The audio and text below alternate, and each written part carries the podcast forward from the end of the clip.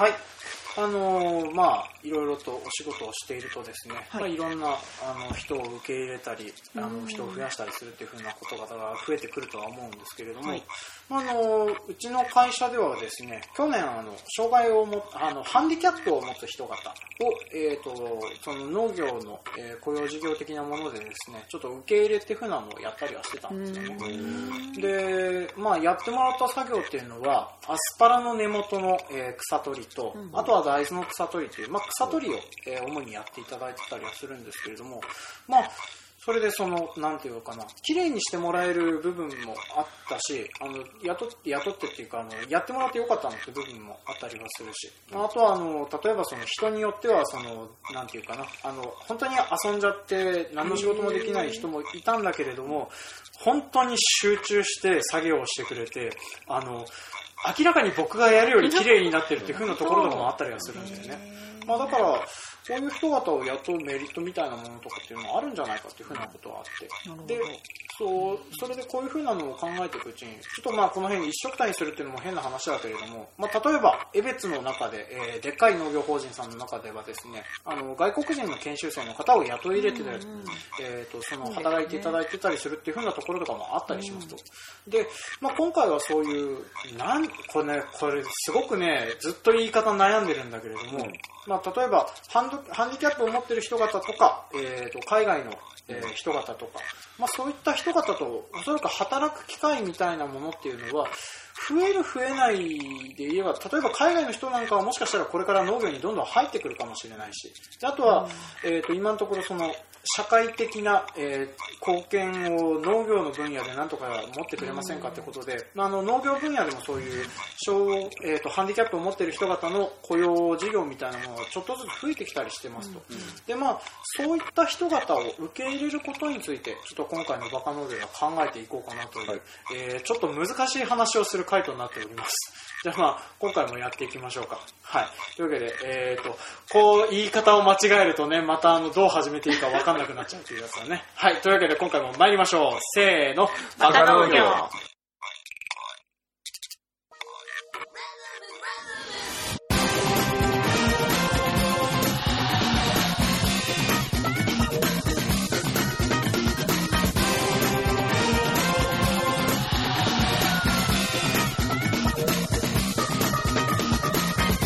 番組は北海道の中心部、札幌市のちょっと東側にある江別市から青年農業者がお送りする不真面目系農業トーク番組です。お相手を務めさせていただくのは、ジョンと、はいっちゃんと、ペンダです。い、今回もよろしくお願いします。ます。というわけで今回はその人を受け入れることのお話なんですけれども、あのね、え2回続けて難しい話をするので、また僕が喋り通しっていう風な回になる可能性があるんだけれども、まあなんで、あの、ぐいぐい来ていただけると嬉しいです。はい。でね、まあ、今回あのそのテーマにする人方は主に2種類います、まあ、1つは、えーハンディキャップを持っている人方それと,、えーと海外の人方の2種類になってるんですけどどっちの方が話しやすいかなっていう感じえ？うん？あまあどっちもいいよ。どっちも大丈夫。どっちも、まあ、どっちも経験があるうち入らんか。そうだね。どっちもなんかあのそうだね。特に僕もあの海外の人方に関してはあの働いてるのを見たこともあるし話したことはある程度だけど実際に雇い入れてるわけではないからちょっとどんな感じなのかなっていうのがちょっとわからないので、まあ、ざっくりとあのこういう風な感じだよっていう風なのを話して、えーその後で、えーちょっとまあどういったメリットがあるのかとか、えーとまあ、どういった状況を整えたりした方がいいのかっていう風なことをちょっと考えていったりしましょうか、はい。じゃあまず、えーとハンディキャップのある人方について。でこのハンディキャップのある人方っていう風なのは結構範囲が広いみたいなんですね、でその農業の中に入ってくる人方の、えー、と主に多いのがえー、と知的疾患あ障害のある方と精神障害のある方。でこちらの方々に含めてあと発達障害の方々っていうふうなのも含まれてたりはしますと。でまあ、知的障害の方々っていうのは、まあ、例えば単純な作業しかできないとか、まあ、そういうふうなところとかあったりはするんだだけれども、まあ、それぞれあの長時間働けないとかあとはあのサポートしてくれる人方がいないと働働けないとかそういうふうなこともあったりはするんだけども、この人方の中でもうまいこと,、えー、といろんな仕事を任せればそれを専属的にやってくれるようになったりとかあとはあのまあえーうまくその働き入ってもらえる仕組みみたいなものをこちら受け入れる側で作ることによってあのかなり労力を浮かすことができるみたいなこともあったりするみたいなんですよね。でそうこれでそのなんかねすごくね言葉に気をつけなきゃなって思いつつ喋ってるからね、うん。今回聞きづらいかなって思ってたりはするんだけど大丈夫かな、うん、何に気をつける？夫なんかね、そう、僕もなんかあの、本当はこういうふうに、あの、話してるとあれなんだけれども、その、なんていうかな、普通の人みたいに扱ってあげた方がいいよなとかも思うんだけれども、それをなんかどうしてもね、オブラートというか、やっぱその、怖いものとして扱うような感じで今喋ってるんだよね、気分的に。ああ、普通だよまあ、ふそうだ、やっても普らえば、ね、通の人として扱うっていうか普通だよ普通か。ただ発達障害とか心心的障害とか周りに、まうん俺多々いるけどうんうん。普通でよっぽど腹立つ健常者の方がいっぱいいるもん。俺それと一緒。まあ、人は結局ね、うん。人は人だからまあそうだね。できることを与えるからこうじゃなくて与えられた環境で頑張ろうとするのは誰誰も変わらない。それが上手か下手かの差は往々にしてあるし、まあうんうん。こっちが合わせなきゃいけないのもあるけどいや俺もそれあるけど、うん。偏見で見る時もあるけど基本一緒。まあそんなとこだよね。で一緒じゃないって感じられた時の多分あっちのショックってないと思うよ、まあそうだよね。うん。まあそこが大事だと思う。ん。じゃあまあ、あのーそういう風な人方っていう風なことでねもうちょっとねうまい言い方があればうまく言えるんだけどもなんかあのこの辺のうさあじゃあもう硬くなんなくていいんだよ。普通の人として考えればいいんだよ。ああそれもそうか。そうそうそう。うんじゃあまあとりあえずこういう風な能力能力というかまああのなんていうかなこういう風な状況の人方がいますっていう風に思ってでまあこういう風な人方を雇い入れる、えーメリットみたいなものとあとはまあどういう風な受け入れ方法があるかというのを話していこうかなと思います。でまあこういう風な人方の受け入れ方針っていうのはなんかね3種類ぐらいあるんだよね。で一番わかりやすいのはえっ、とそのえー、と福祉施設でもともとその人方が働いていてその人方が、えーとまあ、農業とかその辺の方に出張してきて働いてくれるっていう風な仕組みとあとはあの、まあ、直接雇用するっていう、まあ、例えばこれはなんかねハローワークで雇用を出すんだってあの求人出すんだって。でそれで、まあ、ハローワークからに求人を出すとハローワークがその福祉所とかそういう風な人方でさらに求人を出してくれてでそこであの雇い入れるかどうかを使用期間みたいな普通なんかあの普通に人を雇い入れるのと同じような手順を取って、えー働くような、えーとまあ、状況を取ってもらえるんだって。で、まあ、あの賃金とかその辺に関してはあのまあなんか調べててすげえ言葉だなって思ったんだけれどえっ、とねあの一応最低賃金法っていう風なものがございますと。でこの賃金で必ず働いてくださいねっていう風なのもあるんだけれどもなんか一応そういう障害があったりするとその辺のやつをあの減額措置制度っていう風なのがあって最低賃金からさらに減らしていいよっていう風な制度があったりするんですよね、まあ、なんだけれどもあの、まあ、これで取り上げられている、えー、と僕が見てるのは今、えーとね、この障害のある人を、えー、と受け入れるマニュアルみたいなものを農水省が出していてでそれで紹介される事例とかだと、まあ、この農園でそういうふうに使用して使用してそれをクリアした人に関しては結構働いてくれる人だったらしくて、まあ、その減額措置を取らず普通に最低,、まあ、最低賃金ではあるんだけどそれで働いてもらうっていうふうなことにして、えーやってもらうっていうふうなこともやってたりはしてましたね。うん、でまあそんな感じでうちも、えー、とちょっとああとこれあんまりまあ、僕らとは関係ない雇い入れの方法なんだけど特例子会社って言って、まあ、そういう障害のある人を受け入れて、そういった人方を組織して子会社化して、でその人方に専属で農業をやってもらうっていう風な方式もあったりするのって、すげえ。ね。まあ、でもこれはね大企業の話なんだわでこの辺の法整備みたいなものがうまいことやられててこの特例子会社っていうのが増えてるんだけども、まあ、僕ら、まあ、基本的に相手にしてるのはその、えーとまあ、中小、えー、と法人農業法人とかあとは一般の農家さんとか相手にしてるので、まあ、この辺はあんまり関係ないのでちょっと割愛はさせていただきますけれども、まあ、そんな感じでそうやって受け入れて、えー、と働いてもらうというふうなことはあったりしますと。で、まあ、あのさっきぎっちゃんが言ってくれた通り本当にあの働いてくれる人の質その人の質によるんだよねやっぱいろいろやってもらったりするんだけど。まあ、例えばうちはその、えー、と大豆の草取りとかをしてもらったんだけれども言えばこの人は一人でもちゃんとあの全部草取りとかも全部できるだろうなって人もいたし、まあ、明らかにあと僕よりうまく草を取ってた人もいたりはするんだよね。なんだけれどもあの遊んじゃう人も当然いたりいうこともいるしあのその辺はちょっと人によったりはするんだけれどもまあ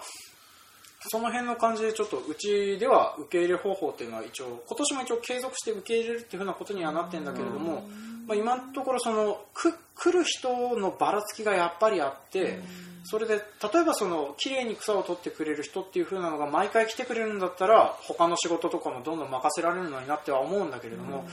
それがあのこの人が常に来るとは限らないっていう風な状況だったりするんだよね、まあ、だからその、えーとまあ、ちょっと副所とかの方でどういう風なあのシフトが組まれてるのか分かんないんだけれども、まあ、そういった人方がその、まあ、いる時とかでもうなんか平等に働いてもらわなくちゃいけないみたいでやっぱりそのばらつきがあるから任せられる仕事っていうのはちょっと少なくはなってたりはするんだけど、まあ、そんな感じでその本当に人によるんだなっていうふうなのね思ったりはしてましたね。うんでまあなんとなくこうやって僕は一方的に喋らざるを得ないような話はないんだよね。はいねまああのこういうふうな事例っていうふうなのは江別市内ではなんか聞いた感じだと僕うちの会社と同じようにやっぱりあの草を取ってもらったりするっていうふうなのはやっぱり多かったりしますねと、でそれもさっき、えー、ととりあえず企業名は出しませんけれども、まあ、あの江別の中で結構大きな、えー農業法人さんなんかとかでもあの同じように使ってらっしゃってて。まあでその方々に聞いてもアスパラの草ものうん。なんか根元の草とか、あの辺とかは結構綺麗にやってくれるとかっていう評判があったりするので、まあ、そういう風な評判の部分とかでうまいこと使ってっても使っていくのがいいのかなっていう風なのをねちょっと思ったりはしてたんですよね、うん、でまあ時給も確かにかなり安いのでコストはかなり抑えられるとは思うんだけどもなんとなくねやっぱあのこういう風に少なくとも僕はあの草取りが下手な方なので 僕よりうまく取ってくれる人方が自分より安い賃金で働いてると思うとちょっと切ないものはあるんだけれども、まあ、そういう風な状況でやってもらってるっていうのがあって。えーとまあ、そういう風なので、まあ、そのコスト的な面でちょっと難しいこともあるあの、まあ、いいこともあるんじゃないかなっていう風なのをちょっと思ったりはしましたねっていうね、うん、感想を伝えるだけになってくるので えーと次、えーとまあ、海外の人方を受け入れる風なことの話について話していきたいと思います。で今回あのなんだっけ海外からの人を受け入れるっていう風な感じになっていくとなんかね調べた感じだとあの直接あの農業者としてこの会社でずっと働いてくださいねっていう風に雇い入れるよりは外国人の技能研修生として雇い入れるのがあの、まあ、ポピュラーの手段みたいなんですよね。でやっぱりあのそのなんていうの就労ビザっていうの,、うん。あの働いてこの国でずっといますよみたいなビザを取ったりするっていうのがやっぱ難しいのかどうかわかんないので、特に難しいんじゃないの？うんそうね特にあの日本はあのずーっと移民受け入れた方がいいんじゃねえのっていう風な話をしてるんだけども、先延ばし先延ばしにしてきた国だからまあ、まあ国人国民性というかね。まあね。合わないよ。そう多分合わないんだ。多分いやここら辺比較的外行ってるからうん。平気だけど、うん。普通の人はやっぱり英語はできない前提で入ったりとか、う私できないからっていう人すごい多いから、ん。やっぱり受け入れる器がまだないよね、ない。日本は。だろうね。言葉が通じないとか身振り手振りもうまく通じないとかっていう人が入るとなんかあのほら僕らはやっぱシャイな国民性なおかげでねなかなかね 難しいものがあるのかなって思うんだけれども。でも一応技能研修生ってことであのなんていうかなの日本の農業技術を教えるっていう前提で、まあ、働いてもらってたりはしますと。でこういうふうなその受け入れる先の団体として、まああのまあ、農受け入れる方法としては大体あの農業法人とか農業協同組合とか、まあ、そういう何かしらの団体じゃないと受け入れられないみたいな縛りとかあるみたいなんですけどもね一応さっと調べた感じだと、まあ、あの受け入れる要件として、まあ、あの一応助成金とか何やらついてるんだけども、まあ、その人方がこの国で生活するのになんか大丈夫なような設備とか整えておいてあげないといけないっていう、まあ、だから住む場所と、まあ、あと移動手段とかあとはあの日本で暮らしていく分の賃金とかその辺とかも当然支払い義務が発生するんですと。でまああのちょっとこの辺で例えばあの普通の日本人を雇った方が早くねっていう風なのもあったりはするかもしれないんだけどそれでどっちがコスト安になるのっていう風に考えるとちょっとその辺は僕もあの詳しく調べきれてないので何とも言えないんだけれどもでもあのそういった人々を受け入れることによってコストが抑えられたりとか助成金もらえたりするっていう風なものがあったりするので今ちょっとそういう風なのを知ってたりする部分があったりするらしいんですけどこの辺は僕も詳しくは知らないので深いことは言わないようにしとこうかなって思います。ね。あのー実際その、えー、と江別で有有名な法人農業生産法人さんの方も聞いてらっしゃるらしいので。あそうなんですか？はい。本当はい、らしいので誰が聞いてんの？うん、らしいのでちょっとあんまりあの大きいこと言っても僕はあのそそこまで詳しく突っ込まれても困るなって思ったりはしてるんだけどね。まあでもそういうふうな人方とあの会ったこととかってあったりする？お世話になってる俺はだって、うんハワイに留学じゃないけど研修でうん。ずーっとフィリピーナと一緒だったもんあー。言葉どうだった？え言葉通じないよ。通じない。英語だもん、あ英語。まあフィリピンがまず母国語でフィリピン語と、うん。フィリピン語？え？タガログ？タタガログ？語いや。いろいろあるか。タガログじゃないんじゃタガログ語はタイじゃないか。あそう。うん。フィリピンはね2か2つあんだよ。母国語と英語、英語で英語喋れんの。あーそうか英語喋れるのは楽だった。ああそうだ、ね、おはようが通じるから。うん。であとねすっげえ働く。ああすっげえ働く。すっげえ働く。まあ日本人と気質似てるわ。って思うぐらい働く。勤勉だよ。うんうん。俺一緒に働きたいもん。フああほう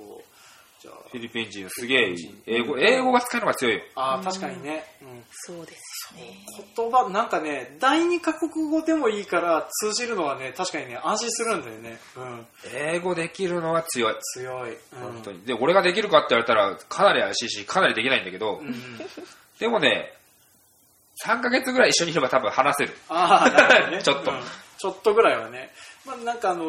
そうそうあの片言でもお互い通じてる単語さえあればなんとかなるようなもんだったりはするんだよね。セネガルは？セネガルとか。あセネガル人の友達、結婚して日本にいるセネガル人にうち、に来てこうバイトをうんうん。それこそ今の時期のもみ巻きの手伝いをしてもらったことがあって、私はセネガルの言葉で話すけど、家族とは なかなか通じ合えないけど、うんうん。ね、英語英語お互い話せないからさ。ちょっとはそのセネガル人の方は話せるけど、うんうん。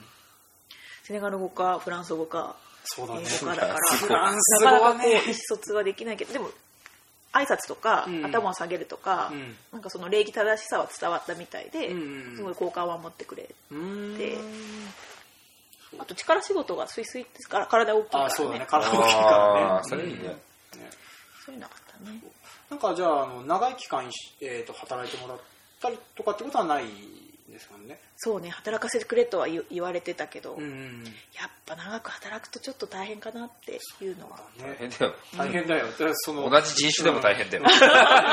ろそう。なんかその辺海外の人に働いてもらうっていう風になってくるとその状況の整備みたいなものが多分ねコーディネーターとかはもちろんいると思うんだけど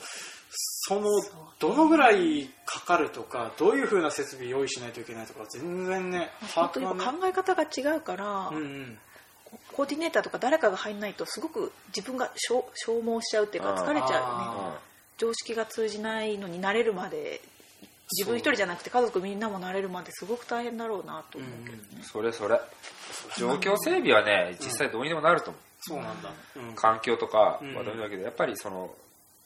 今一緒に働いてる人たちのまず家族なら家族のうんうん。理解が統一されてないと、うん。まあさっきの日本あの障害のある人もそうだけどそうだね。そこだと思う。自分がいくら理解あっても周りが理解してくれなかったら何も始まらないから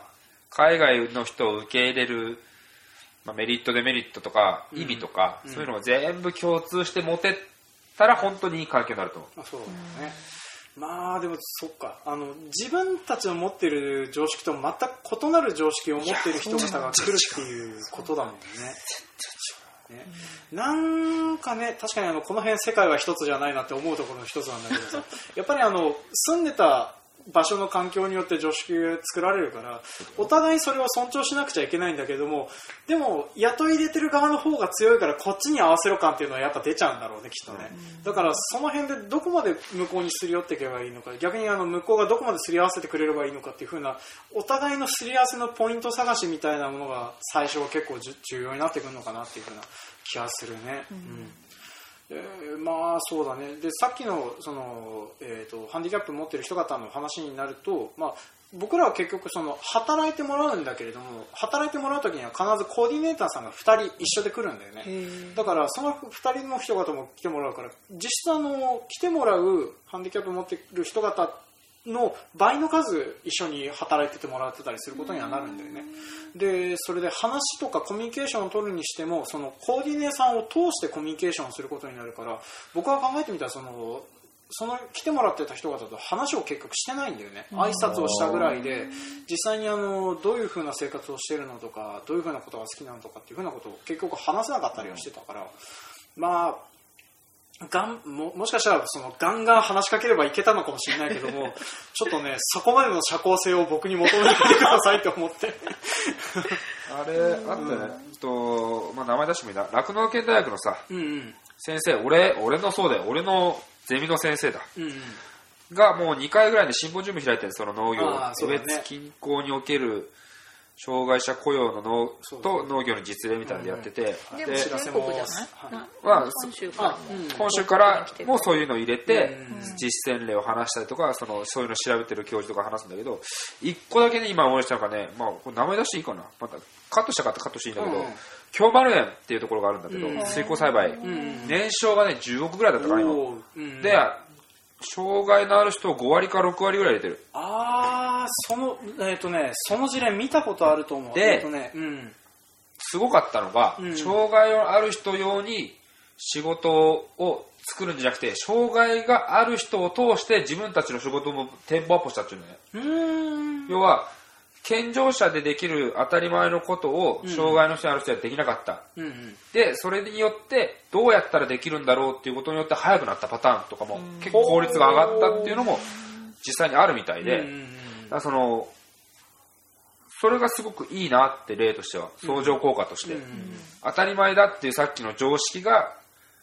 自分たちの常識がそうじゃない。でもそれによって効率が上がったっていうのはすごい理想的だよねそういうところに青年部で見学に行けばいいんじゃないそういう施策もありそれはバカ農業ではいいです。ちょっとはいわかりました。ね あのこれとはまた別の問題になっちゃうのでね、まあそういうところそれはね俺その前段階の意識改革がまずいるから海外の人もそうなんだけど、うんうん。そこの予習をかなりみっちりやらないで見に行くと、うんうん。いや、だってあなたたちだからできたんでしょっていう人いっぱいいるから、そうだね。そうじゃん。今の、これはもうこの、この話全部ぶっ飛ぶけど、うん。の農家ってそうじゃん。できてる人ほど妬むじゃん。あそれと一緒だよ。うん法人でやってて、障害を受け入れてる人があと海外の人を受け入れてるとこ、お前らだからできるんだよっていう感覚をぶっ飛ばしていかないといけないから、そうだね。そんな感覚のある人たち、そんな感覚しかない人たちを連れてってももったいないし、受け入れる側も時間のロスだよ。そうだね。うーんまあだからそうね。発想の転換とかその辺のことをやらないとどっちにしろどこに行ったところで結局同じだったりするんだよね。まあそこで変わる人もいるけどね。まあそうだね、あうそのそこにぶつかってね。あのそう、稀にね。うん。まあ、確かにそういう風なのでねちょっと違うものを受け入れたりするっていうのもありかあ受け入れるというか、まあ、ぶつかっていくっていうのもありかもしれないかなと思う ペンダさんが言ってくれたから言うけど、まあこれ聞いてくれてるね、特に青年部の人がいれば、まあそうだね。そういう環境づくりをしていきたいよね。まあそうね。違うものを受け入れるというかそうだね。そうそうそうそう。まあでもこそう。でやっぱり僕もこういうふうに反論みたいな言葉がすぐ出ちゃうぐらいにはやっぱりちょっとそういうふうなのにちょっと抵抗があったりはするんだけど。いでもやー俺も抵抗ある。よ。俺入れろって言われたら、今は無理って言うも多分、うん。厳しいじゃなくて、今は無理って言うとはっきり。そうだね。なんか他のことを考えたいってなっちゃうけれどでも多分こういうのって突然話が来てそう突然どうするかみたいな話になってくる気すんだよね。で多分落ち着いて様子を見てってなまあどうだろうね。例えばそのえー、とそういうふうに働いてる人を受け入れる仕組みみたいなものがこれからも比較的どんどん農業分野で続いていくんだったらありかもしれないけれども、でも来るとなったら突然だろうなっていう気はするんだよね。そこにベクトルが向いてなければね、まあね。当然しかないよね。当然しかないよね、まあ、だからちょっと,、えー、といろいろなんていう覚悟ってのも変だけどね。そのそういうふうなものを受け入れる発想みたいなものみたいなものを視野は持っといた方がいいよね。持っといた方がいいかもしれないよね、うん。日本人の今の時給の上がり方とかさ、うんうん。まあ雇用、な派遣についても法律変わったし俺詳しく知らないけど、うんうん。そういうのがある中で、で、しかもに農業で言えば TPP が始まるだのなんだのって、もう海外が近くなるわけだから、そうだね。確実に TPP が始まったりなんだりしたら、うん。まあ物産、その関税も全部そうだけど、うん。人がガンガン入ってくるよ。多分、ね、間違いなく。そんな気する、ん。そうなった時に自分たちが、日本人が一番できる能力あるわけじゃないしさ、うん。できる人間いっぱいいるからさ、乗っ取られちゃうよね。まあそうだねあの IT 分野とかだと下手したらあのインドの技術者の方が日本の技術者より安い賃金でめちゃめちゃスキルあったりするとかっていう風な話も結構聞くからね日本の農業もそうだよ。だって今インドの、インドとかの方が多分上だよ、もう。うんうんあの、施設園芸に関しては。うん誰だったかな？そうだ、あの、新篠木で有名な有機農家さんが、うん俺もまた聞きだったんだけど、うん一番性能のいい点滴チューうんブはもうイスラエル産なんだって。うん。もう日本製じゃない。うん。っていうことは入ってきた時にどうなるかっていうことだよね。そうだね、うん、逆にこっちが教わる側になるからねって、う。ん、そう性能的には研修生で来てもらってるけれどっていうふうな。だから視野はこう常に広く持っとかないと、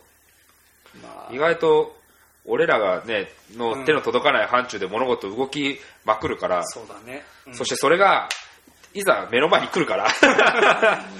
ね。視野としては多分なきゃなきゃね。厳しいものがある。まあ、あの自分でどうこうできるできない範囲の部分はね覚悟を決めるしかないというふうな部分だよねまあある意味なんかあのなんかなんていうの台風とかその辺みたいなものと一緒にしちゃうのもなんだけどねそんなもんなんだよね僕らにしちゃうとあねここに竜巻起こんのかよみたいな。まあだからあの台風起こっても大丈夫なようにしとくしかないっていう風なそうそう話で、えーまあ、今回はその、えーオチとさせていただこうかなと思いますね。はい。というわけで、えー今回は人を受け入れるお話でした。はい。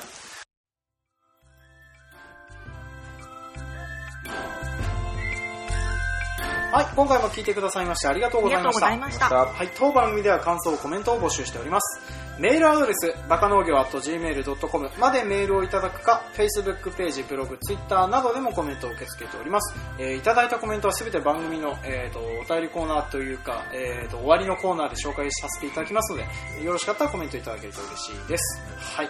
というわけで、えっと、今回、あの、いただいたメール、3月26日分からちょっとまた読み上げていきますね。はい。こちら、あの、販路開拓の話とスキルの話っていう、に、2つの話について感想をいただいております。ラジオネーム、レトロファームさんよりいただきました。はい、ありがとうございます。はい。読んでいきますね。はい、えー、こんばんは。販売、あ、販路開拓とスキルの感想をお送りしますと。1、えー販路開拓の話。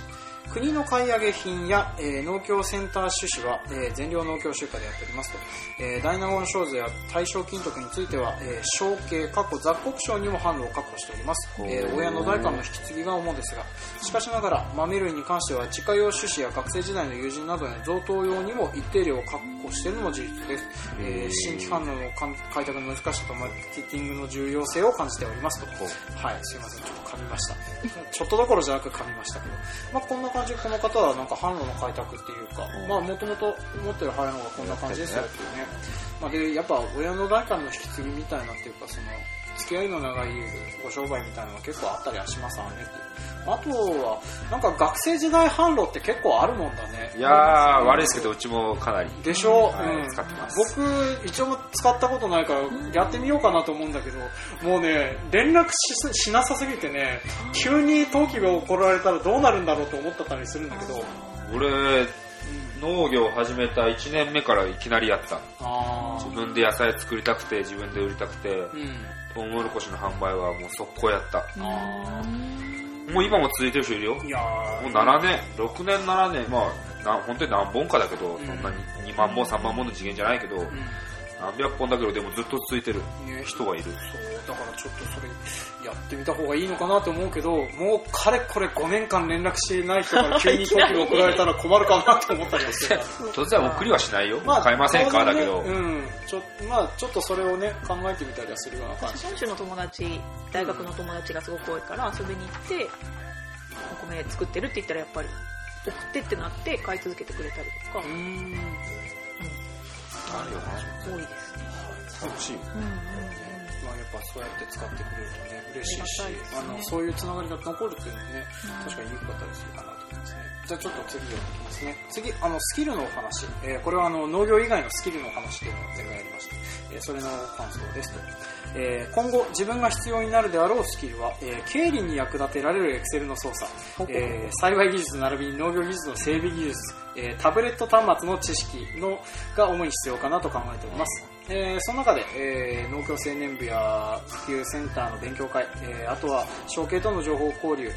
フードバレーとかとの関わりこれはまあ主に勉強会みたいなものらしいんですけどもの大切さを感じております。とでまあこれあのユースト配信前だったのでユースト配信頑張ってくださいっていうふうなコメントもいただいております、ははい。い、ありがとうございます、まあ、これでねあの農業以外に必要なスキルってことでエクセルの操作とか。イエス。そうですね。今ね俺暴れてるんでエクセルは。あファイルとフォルダーをうん。撒き散らして収集つかない今状況。どうしようってなってシシートをガシガシ増やせばいいんだよ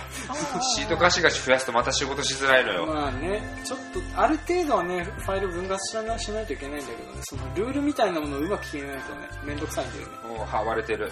暴れててうん。多分今年の冬その整理で終わっちゃいそうな 暴れ方。そう。ねマクロ組めばいいじゃないって思ったりはするんだけど、ごめん、僕もね、今もうマクロ組めなくなっててびっくりしちゃった。黒っていうのがまずわからないもんね。そうまあ、簡単にちょっとあの、プログラムであの自動的に表を作るみたいなやつがあるんだけど、僕も作り方だいぶ忘れてて、今更覚える気がないっていうね、状況。オートサムしか使えうん。な いでこれでやっとフィルターをかけれるようになったっていう。ね、じゃああとはピボットテーブルを使えるようになればだいぶいろんなことができるかなと思うんだけど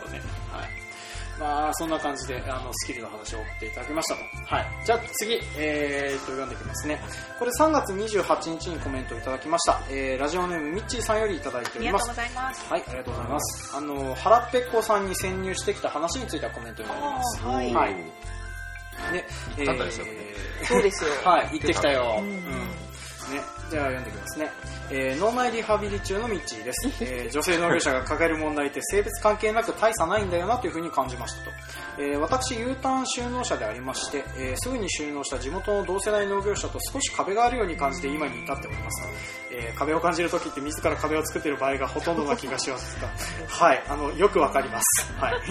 えー最近では SNS や研修先での交流をきっかけにベクトルが似ている人と、えー情報交換をしています。その結果地元の同世代とはどんどん離れているような。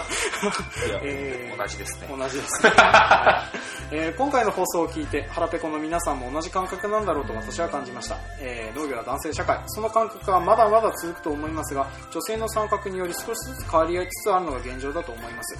腹ペコの活動を通じて地元の組織にずうずしく入っていけばいいかなと私は思います。新たな風を吹くのは若者バカ者よそ者です、えー現状では女性農業者はよそ者扱いですからよそ者がどんどん地域の組織に入って発言するべきだと思います。えー、腹ペコの組織が肥大化する前に各地域で一定の成果が出ることを 期待しています。なんかすごい言い方だけれども、ね。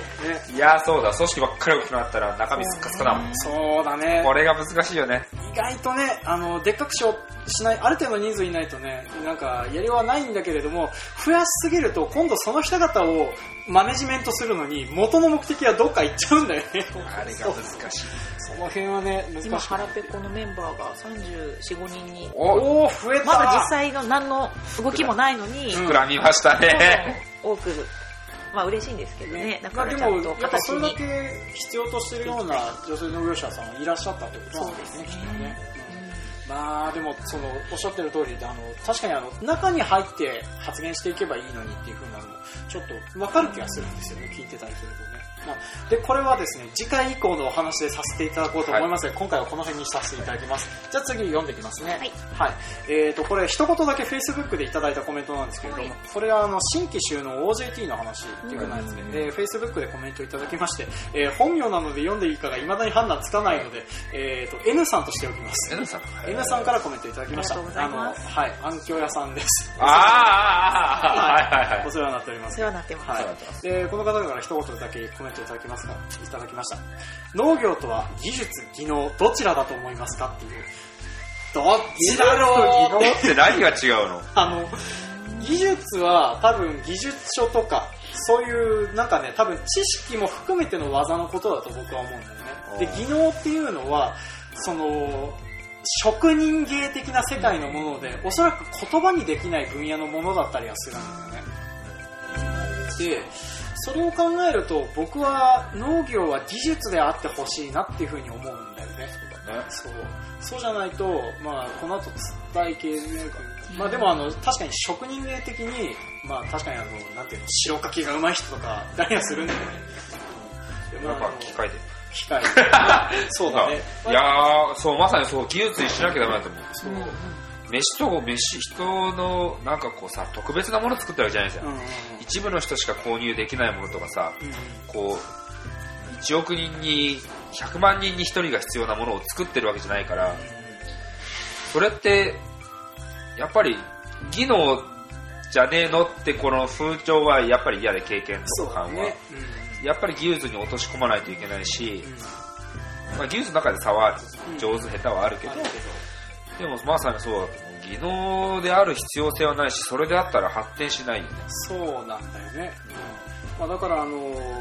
いろんなところであの例えば農業技術を時代に継承しましょうってことで、まあ、ICT システムみたいなものをいろいろ作ったりなんだりしてるっていうのはその辺の部分がでっかいなと思うのでやっぱり技術の方になるんじゃないかなっていうふうなのが、えーね僕とトラはそんな風に思ったりしますと。はい。で、あと、え、ー、と、まだ読んでないのが2通ほどあるんですけど、この辺いい時間になってきたので、はい、えー、次回に回したいと思います。はい。はい、というわけで、今回も聞いてくださいましてありがとうございました。ありがとうございました。いしたはい。次回もお楽しみに。楽しみに。